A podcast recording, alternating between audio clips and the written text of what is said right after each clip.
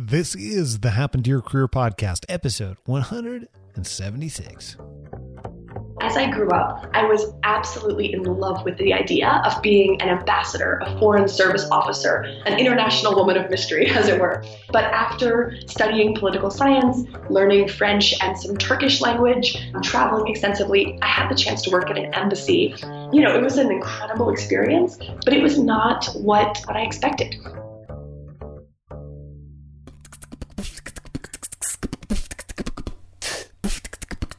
This has happened to Your Career.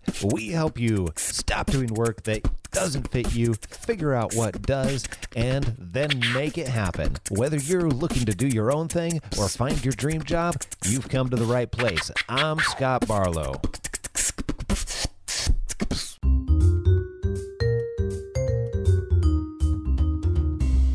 going to sleep, waking up, and just going through a brutal job. And weekends being crazy short, and Sunday being like, oh, I gotta go to work again on Monday. Eric was a burnt out engineer who wanted to move several states away to be able to find a career in a company that he absolutely loved. it seemed like getting a really awesome job was really hard to do.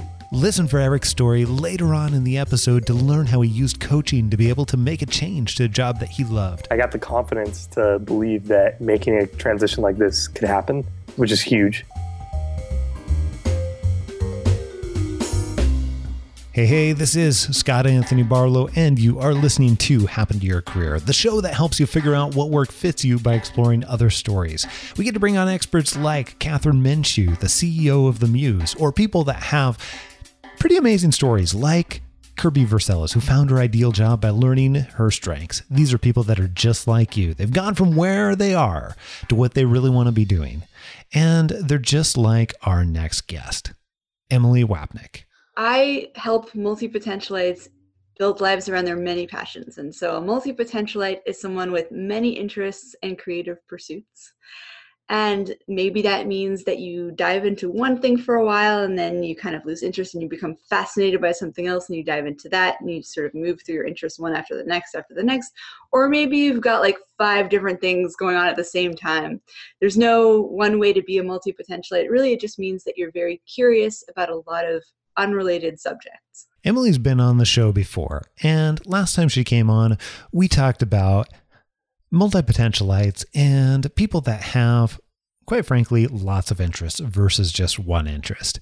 And if that's you, you're going to particularly love this episode because we dive into how and where and some of the specifics on how to create income and how to create a job, career, and meshing those those different interests together and specifically different ways to do that. So one of the things that Emily and I dive deep into is how that can look and specifically four different ways that that can look for you. So I want you to listen for that as you as you hear our conversation. And if you want to hear more, go back to episode 103 so you can hear Emily's story and her background and her experiences and what led her from law school all the way to founding Puttylike and ultimately delivering a TED Talk that's now been viewed 3.7 plus million times. And for this this particular episode, it's a little bit different because we actually recorded this live with members of our, our career change boot camp being able to be there and attend in a, in a live format, ask questions, anything else. And we're giving you just a, a snippet of that. So, because we thought it was so good and we wanted to be able to to put it out to the world and I think you're going to absolutely love it. Today, I know one of the things that we're going to spend some time talking about is how how people can look at kind of the intersection between all of these different interests and uh, passions and what, whatever you want to call the things that fall into that group um, and how how you can earn money mm-hmm. from that. Because for many people not everybody but most of us there's that that necessity right? Mm-hmm. absolutely. Yeah. That has been i mean that was kind of like the um, impetus for me to write this book. I just I had been blogging about this stuff for a while and kind of learning from other people who do many different things, sharing what I'm learning, you know, got this community, but I really wanted to figure out how multi potentialites make a living. Like, where does the money come from? How do they structure their work? And so that I embarked on this big research project, which turned into this book and I am I'm glad you did. I remember talking to you when we were sitting in the uh, sitting having tea. I remember talking to you about that this book in particular. Like you were still choosing the title mm-hmm. and everything else, and going through all the stuff that you do when you're writing a book, and you're like in the midst of it, and you're like, oh, it is it is so hard. But I, am glad you did. I'm glad that uh, that you pushed through because I think it's uh, well worth it on the receiving end because I've had a chance to take a uh, take a gander at it, go through it, and it's good stuff. Thanks. by the way. Yeah. yeah. So hey, let's jump into this. Okay. And I'm gonna I'm gonna relinquish control here and you can you can take us on this journey so that we can talk about how how you can have lots of interests and how you can still add value to the world and uh, receive value back, likely in the form of money, uh, and how all this stuff can connect together. Sounds good. Cool. All right. So when people ask me what my book is about, I always say that it's a career guide for people who have many passions and don't just want to do one thing. So if that sounds like you, then you are in the right place. Uh, I start the book off with slide. There we go. Okay. I start the book off uh, with a story that I'm going to tell here because I think it really kind of exemplifies my quote unquote problem and kind of where everything came to a head for me. So, 10 years ago, it was my 23rd birthday, and I was out at lunch with my roommate, and we bumped into an old acquaintance, my former acting teacher from when I was in high school. And, you know, I, I bump into her from every couple of years around town. And so we were catching up. She told me about how her acting studio was going. And then she asked me what I was up to. And at this point, I, I was just finishing up undergrad. I had studied communications and film production, and I had randomly taken a law class and had become totally fascinated by this new way of looking at the world and had decided to apply to law school. And I got in. And so I was kind of in this transition period, and I was very excited about it. And I kind of enthusiastically said, I'm starting law, law school in the fall and her reaction was a little, was a little weird. She kind of got this grimace on her face, and she was like, "I thought you were going to be a filmmaker." and um, I didn't really know how to respond to that. I think I just kind of shrugged and was like, "Nope." nope. um, but it, it made me feel really kind of ashamed and it, it just made me feel like there it is my problem. You know i'm some i cannot commit to something for the long term. I can't stick with any one thing. Like i don't know who i am. Just all these kinds of uh, thoughts rush into my head and it really bugged me that interaction. And it's something that i thought about for a few years after that happened. Um, so fast forward i'm a couple years I'm graduating from law school. I know I don't want to be a lawyer because, uh, you know, that's not really the, the life that I want. And also, I'm kind of, the law thing has kind of run its course. I'm interested in something else now. Um, and, you know, I'm thinking about this and I'm like, I, I think this was the first time when I decided, I like made the conscious choice to not regard this quality that I have, know, my pattern of jumping around as a bad thing. And I was like, you know what? This is who I am. This is how my brain works. I'm going to find a way to make it work. Like I want I don't want to be jumping between jobs all the time and worrying about where the paycheck's going to come from. I want to find a way to live a stable life and have a thriving career and still get to explore many different things. So that was where the idea for my blog Puttylike came about. That was in 2010. And I just I started thinking like maybe there are other people out there like this and we can kind of come together and figure this stuff out. Maybe there are other people out there who are already doing multiple things that I can learn from. I can share what I'm learning. Let's just see where this goes. So I started blogging. Um, and let's see, I've already talked about what a multi-potentialite is, so I'll jump over that a little bit, but it turns out there are a lot of other people out there like this. And this is the word that I use to describe people like us. There are other terms out there that you may have heard of generalist, polymath, renaissance person, scanner, it's not really about the word, it's more about the idea behind the word. So use whichever word um, resonates for you. Uh, but yeah, so I, I really wanted to understand how multi potentialites make a living. And a few years after blogging, after I started blogging, I was like, okay, I think I think I might need to write a book about this because there are there's a handful of books about this phenomenon about multi-potentialites and scanners and stuff but they don't tend to go very deep into the work side of things like into actually like making money right? And then you've got these traditional career guides that really are meant for specialists. So what they'll do is they'll help you kind of you know you assess your aptitudes and your skills and your passions and you kind of whittle it down to that one perfect fit and that approach doesn't work for multi-potentialites so i felt like there was this gap where there just weren't very many career and work resources for multipots. So my methodology my methodology goes as follows. I decided that I was going to conduct interviews and do a bunch of surveys because I have this huge audience now of multi-potentialites. So I chose about 50 people to interview. Um, and they were multi-potentialites who self-described as being both happy and financially comfortable. And then I sent out a few more surveys and got a couple thousand responses beyond that. So I had quite a bit of data to work with. It took me a while to go through. um, and what I really wanted to understand is, is how multi-potentialites structure their careers, how they make a living. And it was kind of frustrating at first because I realized very quickly that multi-potentialites can be found in any and every career. And it was like, where do I start? You know, some people love being an architect because they get to blend the sciences and the arts and use left brain, right brain. And other people that would not work. Other people like being an entrepreneur because they get to set their own schedule. Other people like being, uh, you know, a teacher. Like there was just, it was really hard to find some commonalities. But what I did discover was that everyone, everyone that I spoke to had kind of these three things. They all had these three key ingredients in their lives and in their careers. First is that they had sufficient amount of money, and that is obviously different from person to person. Some of us are quite frugal, others have more expensive tastes. It's really important to kind of get clear on your financial goals.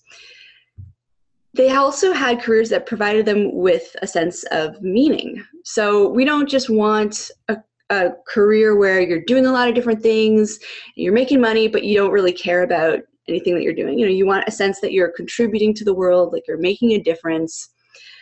And then finally, they all had the right amount of variety. And I think this is the one that is, I, I, you know, it might be important for for specialists as well, but for multi potentialites, it's really essential. And it's something that's lost in a lot of conventional career models. Like, you know, it's you're not going to go to a regular guidance counselor or career counselor and they're, they're not going to be like yeah let's figure out how to start a career in two or more fields like let's figure out how to get variety into like it's not really a conversation that is being had um, doctor but, lawyer and violinist slash uh, claymaker slash uh, right Ernie slash uh, whatever yeah and it's like it's so funny because um, you know, when you're like going through college, it's like you got to choose a major, right? But no one's like, oh, you've got a major. Like, why don't you, you know, why don't you broaden that out? Because, you know, you're going to be a one trick pony if you just like, right? So, like, we get accusations of being jack of all trades, master of none, but specialists don't get told, like, don't be a one trick pony. Like, you know, it's just not, it's not the conversation. Um, so, variety is really important for multi-potentialites. And again, the amount required is different from person to person. So if you don't have enough variety in your life, you're going to feel bored. You're going to feel like you're not getting to express the your, the breadth of who you are. Um, like you're not living up to those potentials, you know. And if you have too much variety, you'll feel scattered and overwhelmed, and like you're not making enough progress on your various projects. So it's about figuring out what that right amount is for you. I mean, do you do really well with three projects on your plate? Do you like having 10 projects on your plate? Are you someone who likes going through your projects kind of more sequentially, one after the next, and maybe you've got like six month contracts or you kind of change industries every five to 10 years? Like, what does that look like for you? Okay, so, oh, Okay, jumped ahead a little bit. Um, so the big question is, how do you get your money, meaning, and variety into your life and into your career?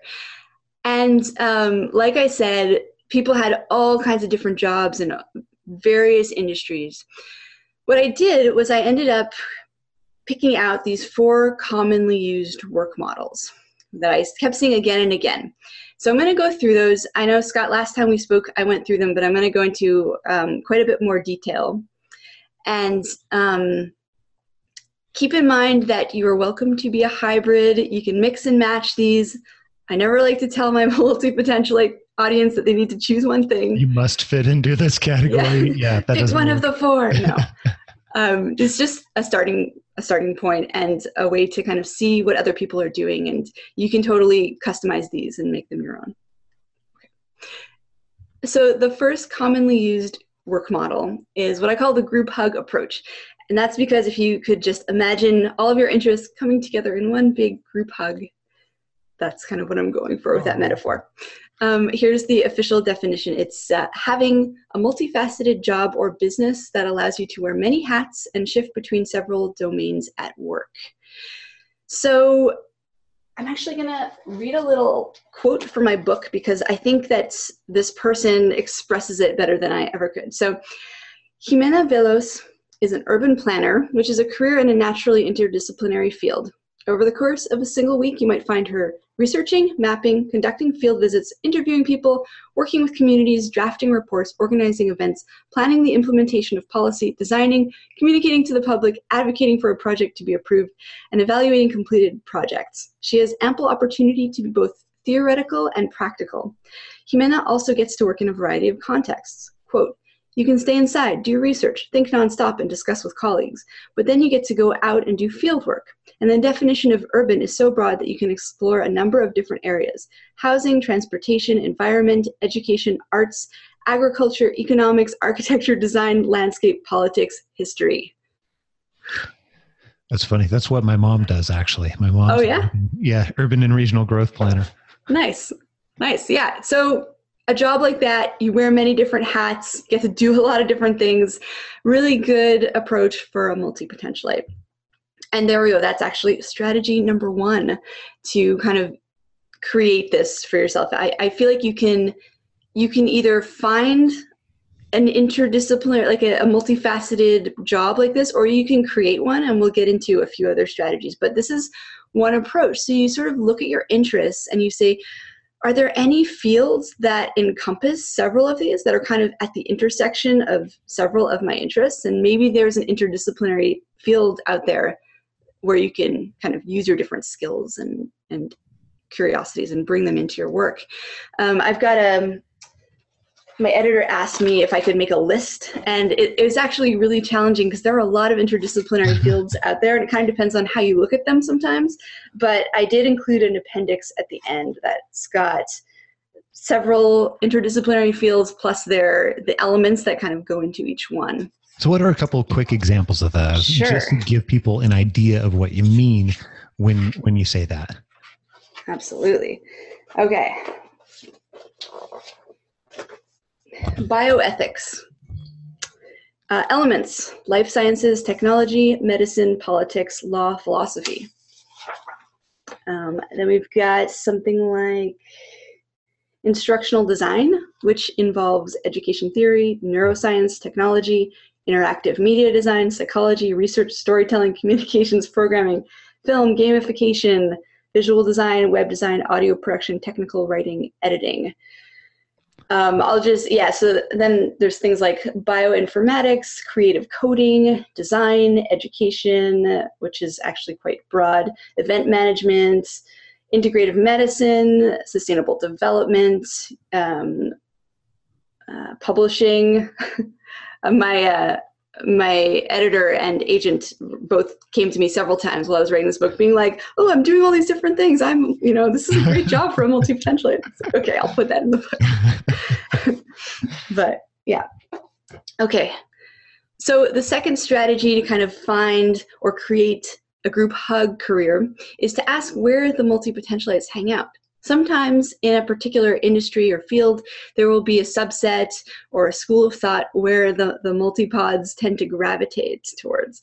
So, um, being a teacher, for example, is pretty multifaceted. There's like a lot of different things involved. You have to be a facilitator, you have to sometimes um, be a counselor, you have to understand different learning styles and emotional issues. There's like a lot of things that go into running a classroom.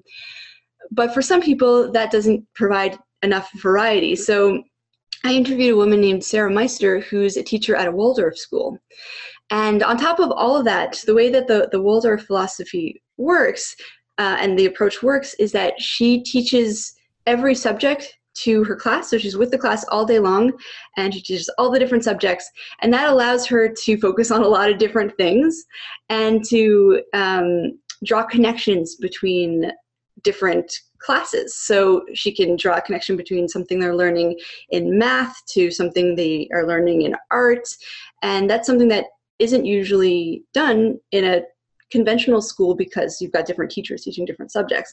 And then also they go up the grades with their students. So teach grade one, grade two, grade three, you know, they go up till after they graduate in grade eight and then they start over, which means that you're not teaching the same thing year after year. So that's, there's an example of a particular subset within education, particular philosophy where you, you know, it's just so multifaceted. You get to focus on so many different things and be really creative, and it's never the same. So that's an interesting point, and I love that example because one of the things that I've found again and again is that often you know, people come to people come to us in particular where they they know some of the things they're already interested in, right? Mm-hmm. And their problem isn't what am I interested in? It's usually I've got too many of these things, so they're already aware of some yeah. things, and um, that example is great because what I found again and again is that after looking more closely, um, part of what the challenge for not everybody, but some people is that they can't see how to bring some of these things together in in that way because they have a certain view of say teachers well if i'm a teacher i'm like oh my goodness i could not be in a classroom all day long teaching the same thing mm-hmm. uh, if i'm in you know if i'm in I don't know, grade school or something like that, then I could not teach that year after year after year after year. Or if I'm in high school, I could not do that like every hour after hour, hour. There's no way I, I need more variety. And I, what I find is that often there are ways to be able to tweak that like what you're talking about and and that's um that's an easier way to think about it like what are mm-hmm. those small things that need to be tweaked even if i don't know how it's possible yet yeah, and sometimes if you ask around and you look around, you'll find like a like a, a specialty, I guess, yeah. within an area where it's just more interdisciplinary and there's just you know more more multi potentialists tend to move in that direction. There was another woman I spoke to who uh, was studying medicinal chemistry and she was finding it really hard to figure out what to specialize in. And then she discovered science communications, which is like explaining scientific concepts to lay people and all different audiences. And she found that this was very, very um, multifaceted specialty because it just there's so many different mediums that you work in and you're always dealing with different audiences and so you blend together a lot of different subjects that's awesome okay so the third thing is, um, and this is, you know, these aren't uh, exclusive, so, you know, this might be a good thing to think about no matter what, is to work for an open-minded organization. So um, smaller organizations, startups tend, not always, but they tend to be a little more open to people stepping out of their job description, kind of taking on more responsibility and initiating new projects. Um, you want to, if you're looking for if you're looking for an organization to work for, pay attention to the language of the ad. So, um, I in the book I talk about Threadless, the online T-shirt shop. I once randomly discovered a job listing they had for the position of creative director. And it was like, we're looking for someone who's comfortable working with a cross-disciplinary team, creative people, blah, blah, blah, blah, blah, stepping out of your comfort zone, trying new things, uh, we want to hear your ideas for the future of the company. And I was like, this ad is calling out for a multi-potentialite right now. So um, yeah, I think they use the word adaptable, like look out for language like that. And I think that at smaller companies, it really is a matter of you know they can't afford to hire people to fill every single little role, so they rely more on generalists to kind of do that and to move around. We, I mean, we do the same thing in our company. Mhm. Like we're hiring for two positions right this very second, and like that's one of the things I'm looking for because we don't have that many people in our company, and we need people to be able to wear lots of hats. Yeah. we have we have to hire multi-potentialites, as it turns out. Yeah, same here. Same here. I almost always hire multi potentialites, um, except if there's like a one off thing where I'm like, oh, I need, like, I have this technical problem and I need a programmer to fix this one thing. But for like the day to day stuff, yeah, it would be hard if, Oh yeah, yeah. okay, so sometimes you already have a job and you want to um, integrate your other skills into the mix. Uh, this doesn't work for every employer, but um, some of them can be convinced, and it's really about the way that you approach them. Uh, so the key here is to lead with their interests in mind. So um, I spoke with a woman named Margot Yu, who has been at the same company for about 16, 17 years now, but she's jumped around from department to department. And I asked her how she did that kind of thing. And she was telling me about how in the 90s, um, the internet was just starting to become a thing. And she was like, she had initially gotten hired to put together PowerPoint presentations or something, but she was like, guys, this internet thing is going to be a big deal. You really need a website. Let me build you a website. Here's why it's going to be important. It's going to be really important for the business and, you know, customers finding you, all this stuff. And they were like, okay, you know, sure, give it a go. And obviously that that took off and now they've got a whole department and they've got that under control. But what she didn't do is she didn't say, um, I'm I'm really good at HTML and I really like doing graphic design. And you know, she she said like you are going to need this thing for this reason. So I think that that's that's really important when you're kind of pitching a project or an initiative is to frame it in terms of their interests. And then if if you've got to integrate your other skills to make it happen, then so be it. which is fantastic. You can mold your own job that way. I've, Right. yeah, done that hundreds of times. Yeah, I worked at a legal clinic one summer, and um, we a big part of what we did was educate the public about copyright and users' rights and all this stuff. And I was like, um, I ended up making an animation to explain it um, through this method. I was like, I kind of I think it'd be fun to use my uh, my Flash skills. I don't know who does Flash anymore, but um, so let me like pitch this idea but I, I didn't pitch it being like oh i can do this thing. Like i was just like i think a animation would help communicate the ideas and blah blah blah. So that was a lot of fun to, to get to do that instead of writing legal memos. Love it. so strategy number five and this is a big one is you can start a business because when you run a business especially at the beginning you're going to wear many different hats. You know there's just so much that goes into it. Product development customer service legal finance there's a ton right? And especially when you're starting out and you can't hire other people whether they're multi-potentialites or not to kind of help out with the various things. But what i have found is that a lot of people get stuck on the idea that when they start a business they need to choose a niche and that can be really hard for multi-potentialites so i talk about the idea of the renaissance business which is a little bit of a broader business where you um, maybe offer things in different you know products and services in different areas helping with different things. And there's a way to do this that so that you're not kind of confusing everyone and uh, you don't your business doesn't look totally your brand doesn't look totally scattered um, i'm not going to get into this a ton right now because it's a huge topic It but i've got its own 472 hour training. yeah Yes. i've got i've got several blog posts about it though and i can send those to you scott you can Cool. Yeah, that'd be great. Send them over. We'll link them up. Yeah, yeah, but but I'll just give you a couple examples. So there is um, a cafe in Alabama I discovered while I was doing my research called PieLab. It was actually created by a bunch of designers, and it's got all these kind of social justice initiatives, and they've got things like um, bike repairs that happen there and um, catering apprenticeships and a lot of discussion. So it's not just a bakery; it's really got this broader social mission. Seems like a really cool place. I'd like to visit sometime. um, another example, kind of very different type of business.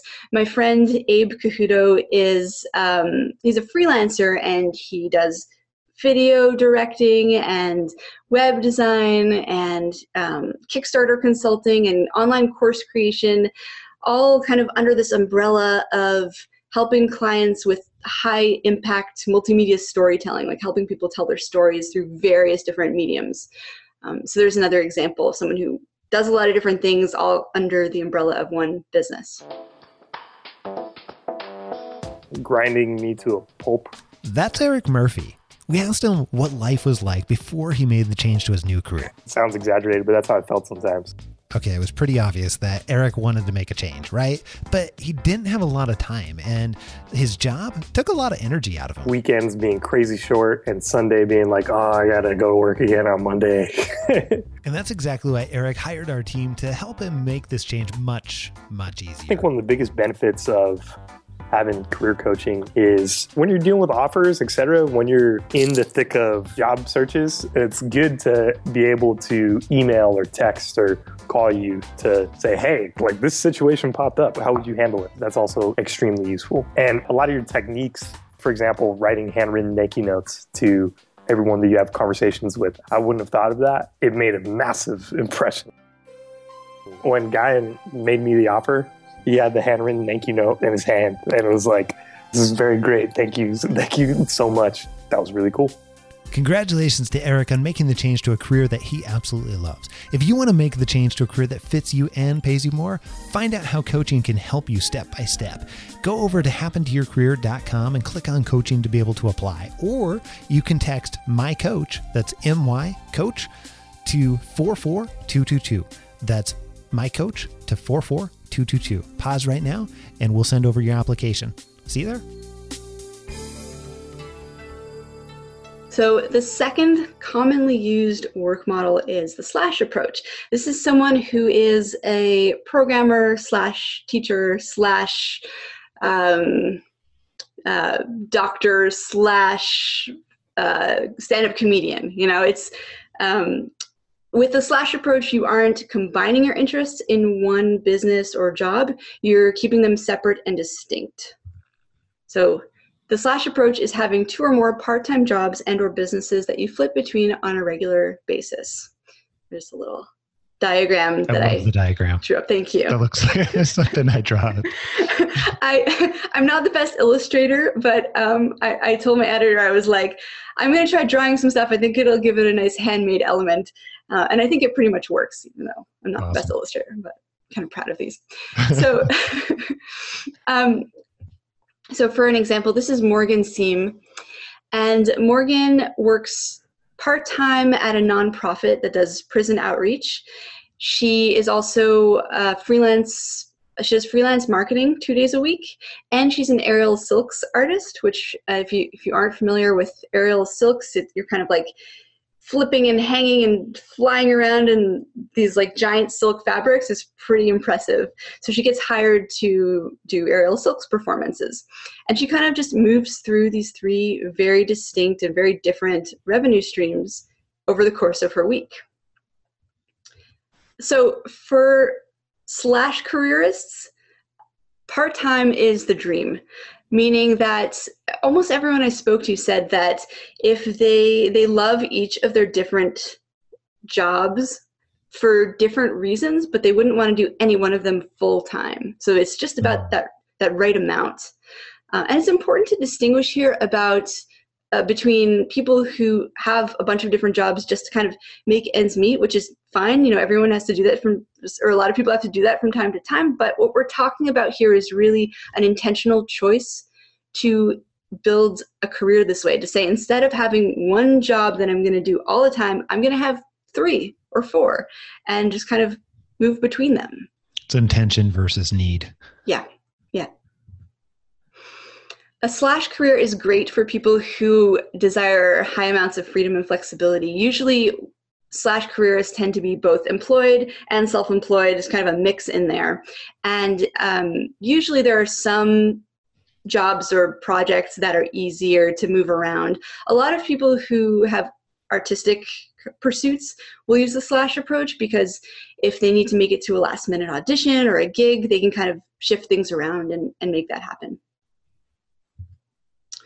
Um, it's important to be self directed if you're going to use the slash approach to work because, uh, unlike with if you've got like a group hug job or any kind of traditional employment where the rules are really clear, you got to be in the office, you know, it's in this kind of work model, you're really figuring things out for yourself and you've got to be kind of organized. So it's a good approach for people who are very independent and um, and good at that kind of organizational stuff.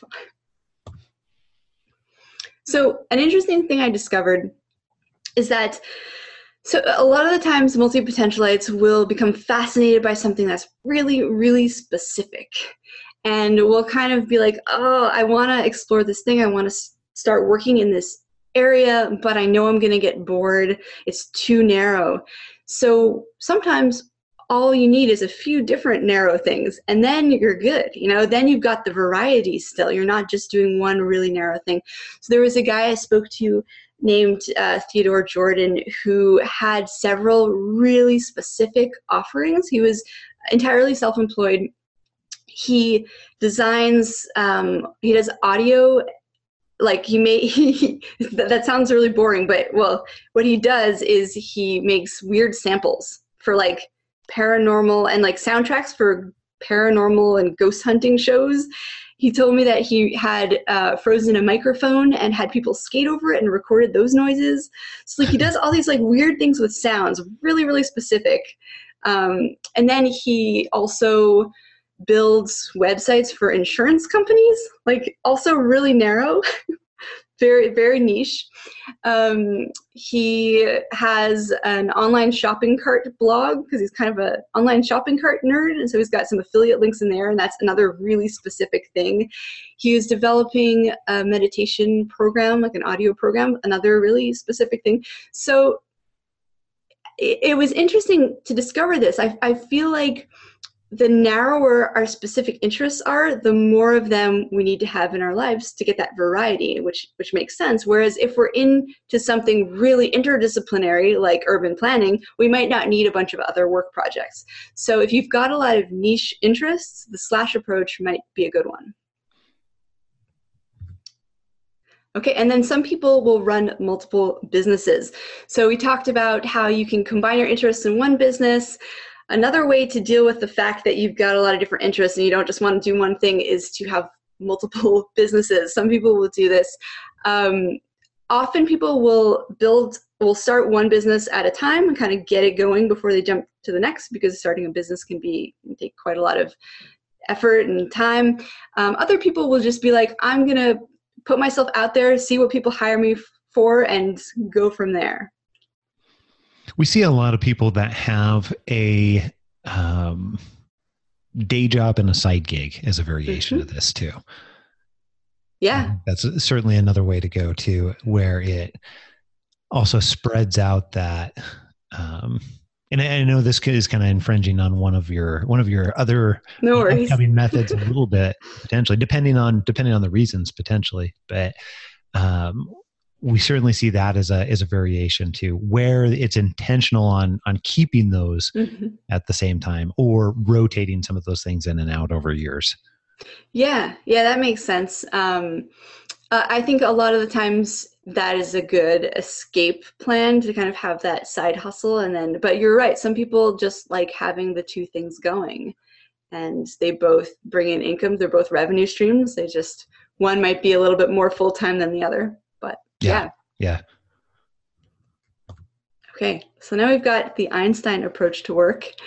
Um, Albert Einstein, for a period, he worked for the uh, the patent office. He was basically employed by the government, um, and this was a job that provided him with the money that he needed. So he didn't have to kind of. He it was a very secure job. He didn't have to worry about where the you know where what what passions were going to generate income or anything like that but he explored his various theories on the side barbara sher calls this a good enough job and so the idea is you've got a job that pays the bills that you enjoy well enough and it leaves you with enough time and energy to explore your many things on the side. And some people find this approach to be very freeing because they don't need to worry about monetizing every little thing that they're into. Where on earth is that picture from? I think I found it on Creative Commons. I should really get the attribution listed there, but um, yeah, it's a good one. it is a good one. it's also got like a, a, little mosaic in the back of him and different, you know, his various. Yeah, that's uh, why I was curious. That's what yeah. it was like. I don't know, some shop in Portland or. It looks like it might be from a museum. That's my guess, but anyway. Oh yeah, it does. get a little stay off the stay off the uh, I don't know. Right. Stay off, stay off Einstein's head. sign at the bottom. Um, so the official definition the Einstein approach is having one full time job or business that fully supports you, leaving you with time and energy to pursue your other passions on the side. This is probably the diagram I'm most proud of, but it's kind of you've got you your good enough. You probably draw some mean stick figures, don't you? yeah. Thank you. Thanks, Scott. Little joke, uh, mostly a compliment. So my I do the exact same thing. I have my iPad like sitting right over there. I, I when I need to visualize a concept, uh, this is what I do. So mine look very, very, very similar. So I like to think they look good. Yeah, yeah. Um, okay, so Charlie, Charlie Harper uh, this is him in a production of The Addams Family. Um, he's. I asked him for a photo, and he sent me one, but he took a little bit too long, and I had already grabbed this, and so I decided to run with it because I kind of really like it. um, he's an IT guy. He's just like an IT director with a nine to five job, and really kind of standard work, and then he leaves the office and he goes to musical theater practice or a cappella practice. On the weekends, he builds furniture. He recently built a boat. So, classic Einstein approach. I don't, Einsteiner, I don't know what to call them, but he uses the Einstein approach. I like Einsteiner personally. Einsteiner? Okay. so, for that job, your main job that kind of supports you to be considered good enough, it must fulfill three criteria. It needs to be enjoyable, preferably even challenging and fun, in an area in which you have genuine interest. So it shouldn't be like, oh, I hate my day job, but then I get all to explore all my passions. You know, you want it to be enjoyable. It needs to have a high enough salary to allow you to meet your financial goals as defined by you. If you're not paying your bills, then it's not really a good enough job. You're not going to feel that freedom to explore your many passions on the side. So that's pretty important. And then it needs to leave you with enough free time and energy to pursue your other interests outside of work. If you feel totally drained at the end of the day, or you're expected to answer emails late into the night, that's not really going to work very well either. One of the things that I wondered going into this was I was interviewing people was where people find the energy to go from a full day's work to their passion projects. And what I discovered is that a lot of people will have personal projects that are very different from their day job. So they kind of like shift between different parts of their brain. So like Charlie, for example, is going from a very kind of you know left brain logical linear way of thinking all day long to this artistic body centric kind of um, expressive activities. Um, and I, I kept finding that over and over again and i think that is the key. If you spend all day doing one thing and then you go home and you try to do the same thing you're going to feel pretty tired. You're going to have a hard hmm. time doing that. That's interesting. I can totally identify with that. Yeah. Okay, so when you're figuring out which of your skills and passions to turn into that um, good enough job or i guess you know also a good enough business right? Because you can have a very lucrative business that will pay well and kind of support you and then you can go and explore without having to worry about money. It's important to think about which of your skills are people people pay more for and um, and and not just which of your skills, but which of your interests, because you want to make sure you're doing something that you enjoy. So you know it's it's unlikely to find for better or worse it's unlikely to find someone whose good enough job is say theater directing right because that doesn't usually pay a ton so that is people who are theater directors do it more for the love of it or maybe they use a different work model but for your good enough business you definitely want to pick something or your good enough job you want to pick something that is going to that you're interested in that will pay well so that you can have that freedom to explore on the side. And it's just, it's kind of unfortunate that certain skills are, are valued more than others, but something to keep in mind. Okay, so now we've got the fourth commonly used work model, the Phoenix approach. And I used to call it the sequential approach. I was gonna, I was gonna yeah. ask about this. Is like, yeah. has the name changed? Yeah, it has. When we had a conversation way back when, this was called something else. So yeah, I mean, but I feel like the phoenix is actually the perfect metaphor for someone who uses this work model because they yeah. get to the end of their life and then they kind of explode in a burst in a burst of flames, or there's the ashes, right? And then they rise from the ashes and start a new career in a new area. So um, yeah, the sequential approach like makes sense. It just wasn't as colorful. Definitely couldn't use this picture for uh, the sequential approach. Exactly, exactly. And the other work models. Uh, you know, are, have such good imagery. I just didn't want to leave this one behind. so how you make your decisions here. I mean, but you know, it's it's also like people remember things oh, yeah. better if it's oh, yeah. image associated with it. So I love anyway. It. Yeah. So the Phoenix approach is working in a single industry for several months or years, then shifting gears and starting a new career in a new field. So Trevor Clark, um, we first met back in 2010. He was another blogger. He was actually the person who coined the term multi-potentialite. Um, and he gave me per- permission to run with it. But he he was a marketer at the time, and then we kind of lost touch. And I noticed a few years later on Facebook that he was posting all these articles about um, mushroom farming, and turns out he had started a mushroom farm. They like like real mushrooms, you know. Um, and they grew art, artisanal like like fancy mushrooms for these little like high-end farm to table restaurants um, and it was just so different from what he had been doing and he was so into it. I mean he was he was like talking about petri dishes and he sounded like a like a scientist or he was like super into it. And then a few years later sure enough he ended up selling his share of the business and he became an operations manager for a local food exchange. A few years after that, he started working as a technical support analyst. So he's someone who moves through his interests sequentially, one after the next after the next, with several years between each switch, as opposed to someone who's using like the slash approach, where there might be several hours between each, or a, a couple hours between each switch, right? So the Phoenix approach to work is really good for people who like to move through their interests sequentially and maybe like going a little bit deeper into one thing before they finally make that switch. Yeah. Were you going to say something? I'm just thinking, I was trying to figure out, uh, I think for me personally, I've used a combination of the, actually all of them at different points in my life, mm-hmm. I think. Yeah, definitely the Einstein piece for a while at one point.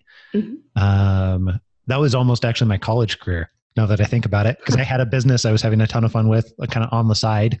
At points in time, it was like 60 hours a week on the side, but it was on the side. And then later on, I kept making bunches of career changes, and it was much more uh, very much like the Phoenix approach. There's one point I was like top of the company and then, you know, almost getting fired because I was so bored of it. And mm-hmm. yeah, so that's, that's interesting thinking about it just in my own personal context after hearing you talk about this for like the seventh time or so not not counting the ted talk the 7200 ted talks that were sent to me uh, but yeah so that's really interesting and I, I, guess that's a little bit proof positive that it really does not have to be one of these. Mm. and could even shift over time i suppose. Yeah for sure. And i think that the phoenix approach in particular mm-hmm. lends itself to blending with the others because it's like while you're in that field what are you going to do? Are you going to have kind of like a group hug thing going on? Or like it's it's so easy. You know i feel like i'm kind of a mix between the phoenix approach and the group hug approach right now because it's like I moved through different interests with about five years between each one. But right now, I'm doing this multi potentialite Puttylike business thing, and I'm doing so many different things. So I've got like a group hug project going on as, as my main thing, even though I but I don't know. I mean, I've been at this for six and a half years and I'm not bored yet. So we'll see. Maybe I'm just a group hugger now. You've shifted. yeah, yeah, it happens. And actually, Trevor, I just sent him the slide to check with him that it was all good. Yeah. And he was like, Oh, if you want, you can tell them that I'm starting a new thing where I'm teaching um, mushroom growing techniques in, a, in an online course. I'm going to combine my uh, my tech skills with my farming skills. And I was like, oh, great, we're going to do the group hug thing now. so you you have uh, and that's exactly what I was going to ask about. What mm-hmm. uh, for people that are just starting thinking about it in this particular way? You know, what what advice would you give?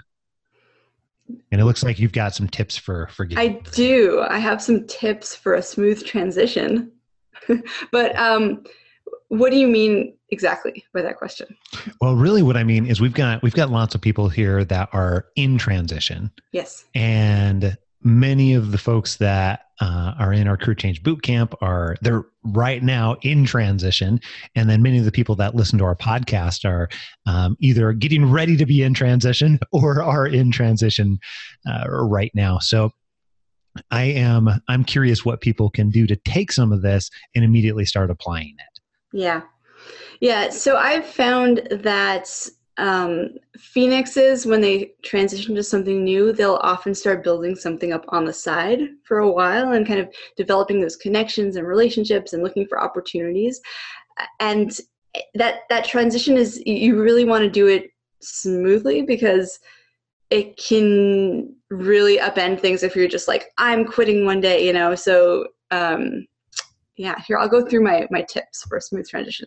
And these are actually good tips for just getting into any industry. So reach out to your existing network and just see if anyone has any connections to the thing that you're becoming interested in where you that you want to move into. Expand your network get involved go to events see who you can meet. It's often about who you know unfortunately as you know. Um, a lot of the people i spoke with it, it depends the industry, but sometimes volunteering is a really good way to even get job offers in the new area and certainly make connections. Um, are you, Scott, are you familiar with Charlie Hoehn, his idea of free work? Uh, yeah, yeah, I've interacted with Charlie a little bit, but I don't know him very well. Yeah, so if you're if you're kind of doing the freelancer thing and you want to work for small businesses or solopreneurs, you can do what Charlie Hoehn calls free work. And that's where you reach out to them and you say, you are doing this thing, but you could be doing it better, or you're not doing this thing at all that I think would really help your business. I want to do it for you for free. Maybe I've even done and created like a, an example to show you. I've already done the work, and you just offer to do free work. And after a while, if you're doing amazing work, you pitch the idea of doing paid work. And this has worked for, for Charlie. He worked for Tim Ferriss. He got in that way, and Ramit Sethi and um, several other people. Um, so that's an interesting approach. He's got a free PDF that you can download called uh, Recession Proof Graduate, I believe. And on the free work, I, I love that. I've personally done that. Mm-hmm. Um, and uh, helped quite a few other people do that same thing.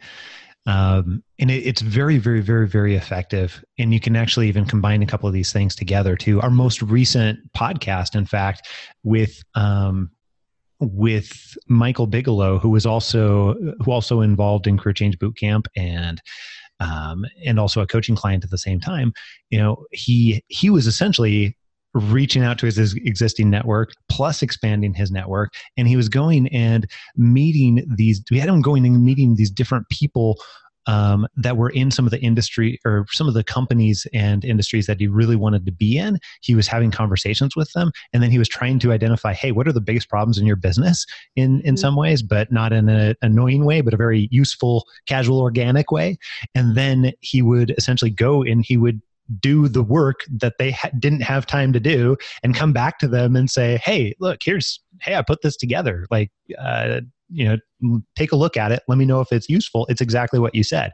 Mm-hmm. and there's a couple things that he would do. First of all he'd get to know the person that way. Plus at the same time he would be able to um, decide if he actually enjoyed this thing because he was actually doing the work, uh, even though he wasn't getting paid for it. And then, you know, many of those things turned into many of those situations turned into introductions to other companies or several of them turned into job offers mm-hmm. and they were um, I don't know. That's a that's a way that you can you can certainly do that, um, even in a job capacity too. At the at the same time, mm-hmm. we also have done that with several people that are getting into consulting as well.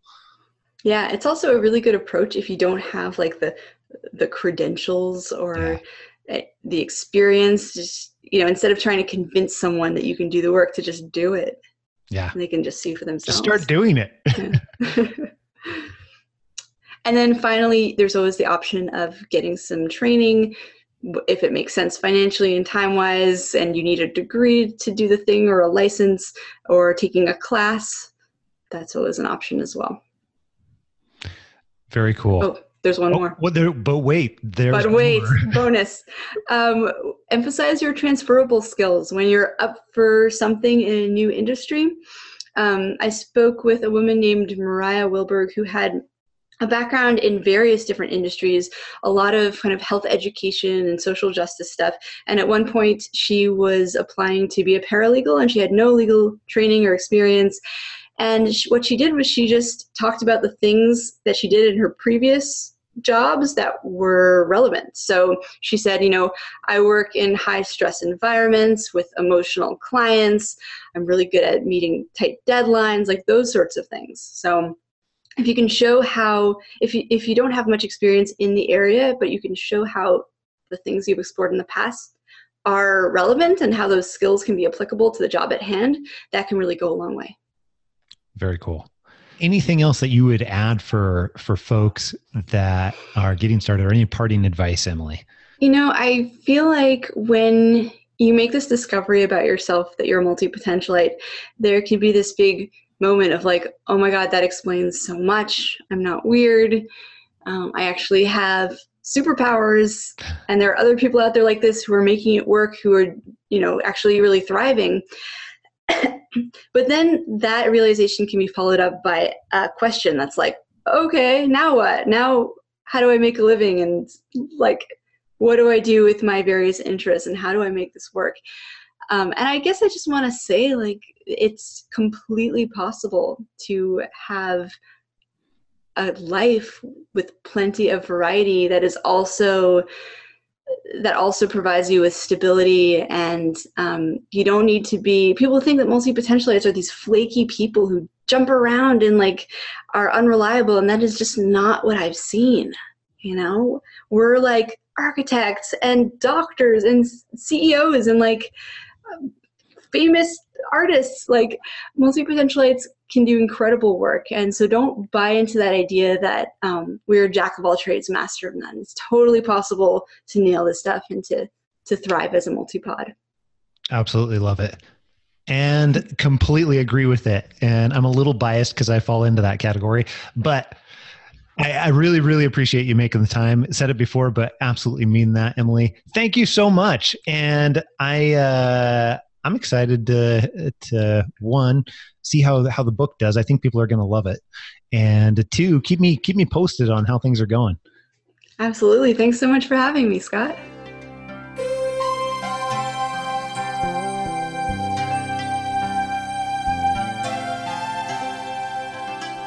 Hey, I hope you absolutely loved this episode as much as I did. This was a bit of a different one because we recorded this specifically in front of our Career Change Bootcamp audience, those members that uh, that are in Career Change Bootcamp that get things like this all of the time.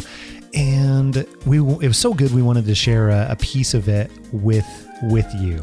Now, if you're interested in downloading uh, part of Emily's presentation, then you can actually do that too by going over to happentoyourcareer.com slash 176. And if you thought it was good as a, as a podcast in the audio format, then you'll definitely want to get the visuals that go along with it. And you can do that at happentoyourcareer.com forward slash 176. And you'll be able to download that right on there. Share it with other people who you think will know will benefit from it. And yes, so much more. Now, if you want to get Emily's book too, we've actually set up a bonus package for you as well. So if you end up purchasing her book, let us know, give us a heads up, let us know what you thought of it, and we'll actually send you a bonus package you can find out more about that on the same page, happentoyourcareer.com slash 176, or drop us a screenshot of your receipt and you'll get a number of interviews with people that have made made multi-potentialite life uh very, very, very good possibility for themselves. And there's interviews specifically with those people. So we'll share all that with you and, uh, and a whole bunch more. But absolutely love what Emily's doing. That's part of the reason why we're why we're doing this. We find that we end up helping a lot of the same people, which is pretty cool as it turns out. So this is us spreading the love around. Hey, I also really appreciate you taking time to listen to this episode in the first place. And that's why we're trying to give so much back. And uh, at the same time, I really am loving all of the all of the reviews and ratings that uh, that you've been giving to us. It's been a it's been a huge gift that actually helps more people find find the episode when you take the few seconds to leave honest feedback for us about the show and what you thought about it. Um, crazy, just absolutely crazy thing that blows me away. We have nothing else but five star reviews we have uh, we have uh, an awful lot of them and as it turns out i i don't know if i've ever seen another podcast out there that has nothing else but five star reviews so um, well, I absolutely invite you and appreciate an honest review. I am even more ecstatic that so many of you have chosen to, to rate us five stars, and that's just that's just phenomenal. So if you haven't already, take a moment, go over there. This review, by the way, I want to read it to you. Uh, it, it comes from comes from Jacqueline. Jacqueline says this podcast is serving as an inspiration to my present situation. I'm still on my journey to land a career that best fits me, and it's a relief to know I'm not alone. The guests on the show provide some insight as to what it's what it's like to feel stuck and overcome that terrible situation. So glad I stumbled on the podcast. I'm glad you stumbled on it too, Jacqueline. Really appreciate you listening, and thanks to all of you out there. Take a week, take a take a take a week. How about take a take a listen to what's coming up next week on Happen to Your Career they said you got a learning disability. It's probably going to get be much worse, and basically good luck, you know. And everything kind of came to the surface my first year of grad school, where I basically confided in a teacher, a professor, to get healthy because I wanted to get healthy, and it backfired. So in my early 20s, I newly about to be married, all that stuff had kind of an early midlife crisis at that young age where I had to come clean with the fact that I was at that time an imposter. All right, all that and plenty more next week on HTYC. We will see you then. Thanks so much. If you haven't already, go ahead and hit subscribe on your podcast podcast player of choice, and we will allow you to download episodes in your sleep, which I think is the best way, in my opinion, because the more time and effort you can actually spend on pursuing a life and a career that you love instead of trying to figure out how do I have the latest one already downloaded? Well, I think that's time better spent. So go out, do that if you haven't already. Hit that subscribe button. We'll see you later next time on Happen to Your Career. I'm out. Adios.